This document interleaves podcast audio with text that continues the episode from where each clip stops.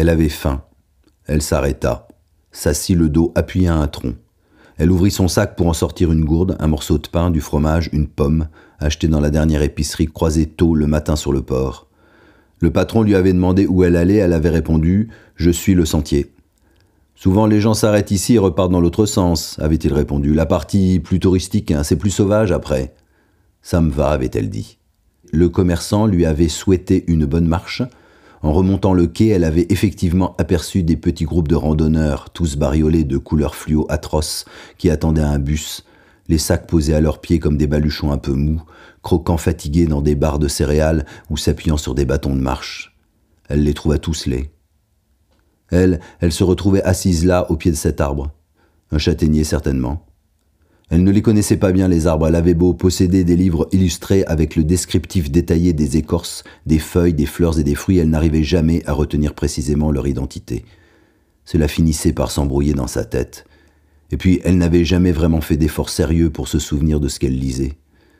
Pourtant, elle pensa bien que c'était un châtaignier, avec ses longues feuilles tendues. Ou autre chose. En fait, elle n'en savait foutre rien, elle s'en fichait finalement, tant que cela donnait de l'ombre en été. Elle se prépara une tartine, coupant le pain à l'aide d'un couteau qu'elle avait trouvé au fond d'un tiroir, un jour de rangement chez ses parents devenus vieux. Un couteau avec la lame qui se replie dans son manche, un couteau usé au bois d'olivier poli, portant des entailles et des traces d'usure. Il vient d'où ce couteau leur avait-elle demandé? Il ne savait pas. Il ne se souvenait plus. Peut-être de la poche d'un des grands-pères.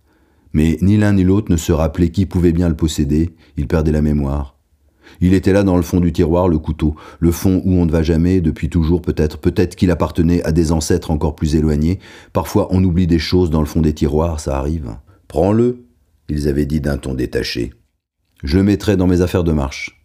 C'est ce qu'elle avait fait, pour l'oublier à son tour, et le retrouver un instant dans une poche de son sac. Ah oui, c'était-elle dit, c'est vrai, j'ai ce couteau. Elle le retrouva avec un petit caillou ramassé lors d'une randonnée précédente, oublié aussi.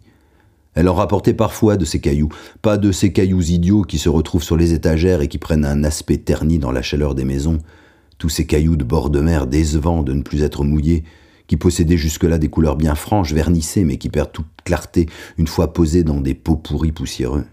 Accumulation de mauvais souvenirs. Comme tous ces gens qui font des collections de sable dans des bocaux de verre, avec des petites étiquettes imprimées, ce genre de collection dont ils sont si fiers, et qui le jour de leur disparition encombre plus ses héritiers qu'ils ne les réjouissent. Quelqu'un veut de la collection de sable de maman? Des cailloux du tonton? Non? Et tout cela se retrouve balancé dans un coin du jardin, ou directement à la poubelle. Non, elle, les cailloux, elle les choisissait juste pour qu'ils tiennent au creux de la main, qu'ils puissent rouler entre les doigts et gardent une forme de douceur sur la peau, et surtout pour les redonner. Leur couleur n'avait aucune importance.